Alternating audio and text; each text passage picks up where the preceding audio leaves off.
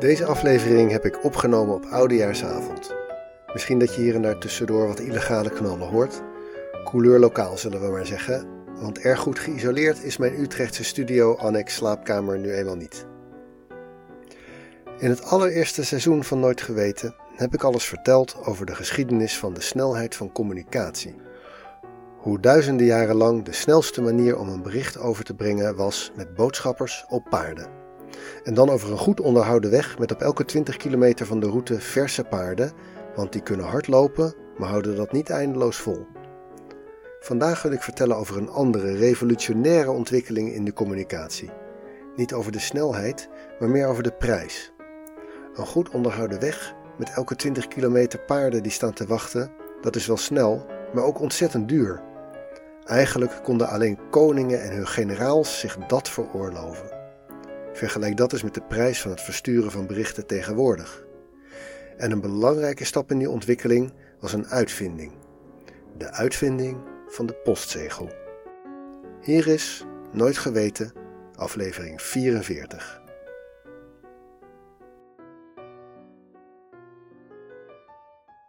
Om te begrijpen wat een briljante innovatie de postzegel was, moet je eigenlijk eerst weten hoe de postbezorging voor die tijd werkte. We hebben het over het begin van de negentiende eeuw. Brieven sturen was inmiddels niet alleen meer voor koningen. Over heel Europa en trouwens ook verder buiten was een netwerk van postkoetsen. Die koetsen reden vaste routes op vaste tijden. In principe met als hoofddoel om post te bezorgen, maar ze namen ook passagiers mee. Zeer oncomfortabel, maar wel snel. Tot de opkomst van de trein was de postkoets dé manier om je snel te verplaatsen. Veel sneller dan de trekschuit en best betrouwbaar. De snelheid hing natuurlijk af van de kwaliteit van de weg, maar de norm was dat je een gemiddelde haalde van ongeveer acht kilometer per uur en ruim honderd kilometer per dag. In Engeland, waar ons verhaal speelt, waren er zelfs tracés, zoals van Londen naar Liverpool, waar binnen vierentwintig uur driehonderdvijftig kilometer werd afgelegd. driehonderdvijftig kilometer per dag. Dat is ongeveer de snelheid die men al sinds de oudheid haalde met koeriers op paarden die elke twintig kilometer van paard kunnen wisselen. Helemaal niet slecht eigenlijk. Wat was dan het probleem met die post per postkoets? Het probleem was eigenlijk vooral de prijs. Brieven of pakketjes meegeven met de postkoets was weliswaar niet meer iets wat alleen een koning kon betalen, maar het was nog steeds iets voor de rijken. Gewone werkende mensen waren al gauw de helft van hun weekloon kwijt om een brief te ontvangen. Te ontvangen, ja, want de kosten moesten worden betaald door de ontvanger. De prijs werd met vrij ingewikkelde formules berekend en hing af van de afstand die de brief had afgelegd en het aantal velletjes. De postbode overhandigde je dan de brief en vertelde erbij wat het moest gaan kosten om hem open te mogen maken. Mensen hadden allerlei trucs om minder geld kwijt te zijn aan het overbrengen van informatie. Zo was er de gewoonte van crosswriting of kruisschrijven.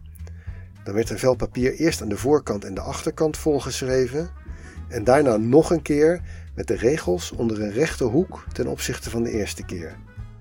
Het blijkt dat je de beide teksten dan nog wel kunt lezen en het scheelde de helft in het aantal velletjes en dus in de kosten. Een andere veel toegepaste gewoonte was om de adressering subtiel aan te passen om iets over de inhoud te verraden.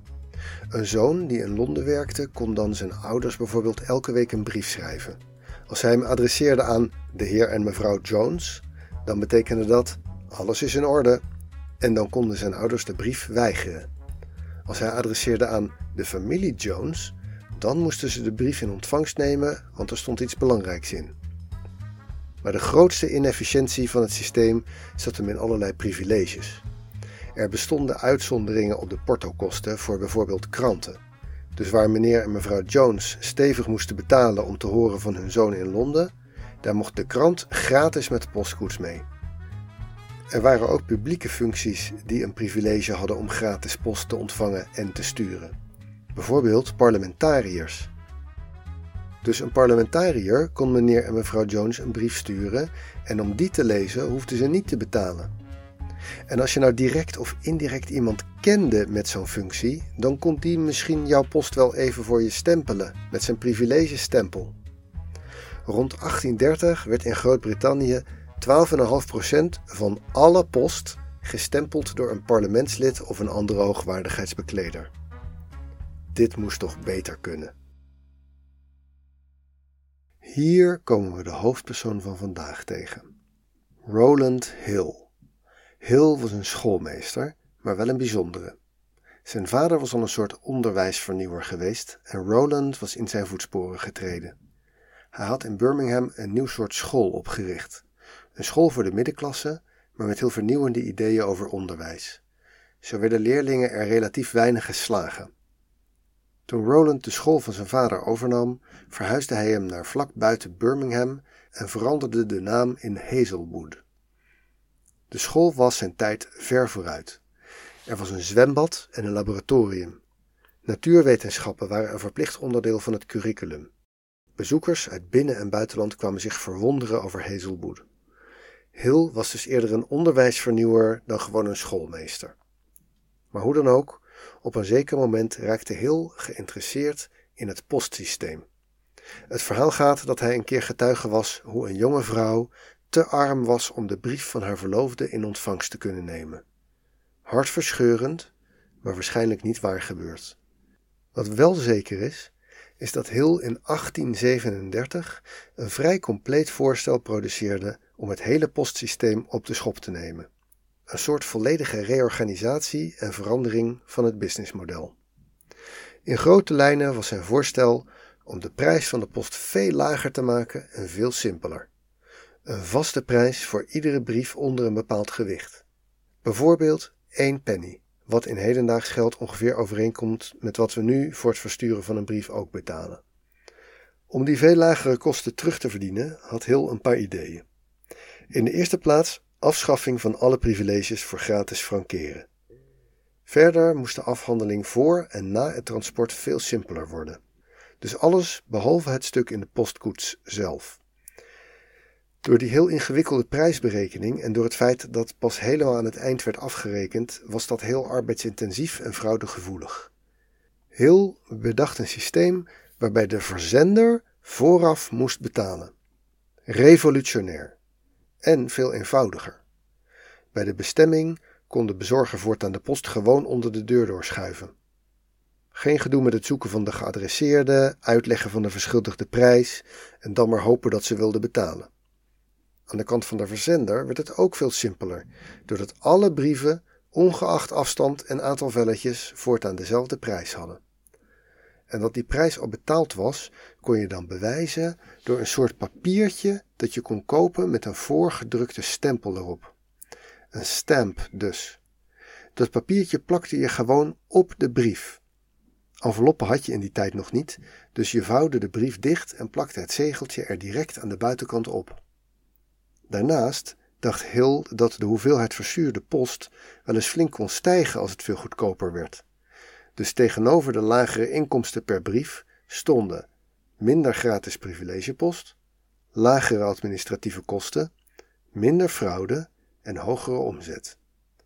Het voorstel van Rowland Hill was niet zomaar een leuk idee, hij onderbouwde alles met getallen en moest toegeven dat de verlaging van de porto naar één penny niet helemaal gecompenseerd zou kunnen worden, maar, zo schreef hij, het is boven twijfel verheven dat de goedkopere verzending van brieven en andere stukken, met name zakelijke documenten, een krachtige stimulans voor de productieve kracht van de natie als geheel zullen betekenen en daardoor een verhoging van inkomsten in andere departementen zullen veroorzaken, waardoor het verlies gemakkelijk gecompenseerd zal worden. Zijn plan beschreef Hill in een groot document van zo'n honderd pagina's. Hij leverde geen half werk. Het beschrijft tot in detail zijn voorstellen voor verandering, inclusief volledige financiële onderbouwing. Hij liet het geheel netjes drukken en stuurde het in achttien zesendertig op naar de overheidsdiensten verantwoordelijk voor de postbezorging. Het volledige document is online beschikbaar en ik zal een linkje toevoegen aan deze aflevering. We weten natuurlijk niet precies wat Hill had verwacht, maar het zal je misschien niet verbazen dat de ambtenaren en beleidsmakers niet enorm onder de indruk waren van dit voorstel van een of andere schoolmeester die alles overhoop wilde gooien. Hij kreeg niet eens een reactie. Maar Hill was wel een doorzetter en besloot zijn voorstel te publiceren. Hij liet een veel grotere oplage drukken en stuurde gratis drukjes naar alle kranten. Zo kregen zijn voorstellen voor hervorming binnen een jaar toch wel vrij veel bekendheid. In achttien zevenendertig werd hij uitgenodigd om zijn ideeën te komen presenteren aan een commissie van het Hogerhuis. De Postmaster General, Lord Litchfield, noemde de plannen bij die zitting wild and visionary schemes. De secretaris voor het postwezen noemde het plan preposterous and utterly unsupported by facts. Weer werd zijn plan niet overgenomen, maar er was wel een vuurtje gaan branden. Onder zakenlui, bankiers en in de handel was er veel interesse in zijn plannen en er werd een comité opgericht om de politiek onder druk te zetten om werk te maken van Hill's plan. Binnen twee jaar kreeg Hill persoonlijk de opdracht om het dan maar te laten zien. Hij kreeg een aanstelling als directeur van de post.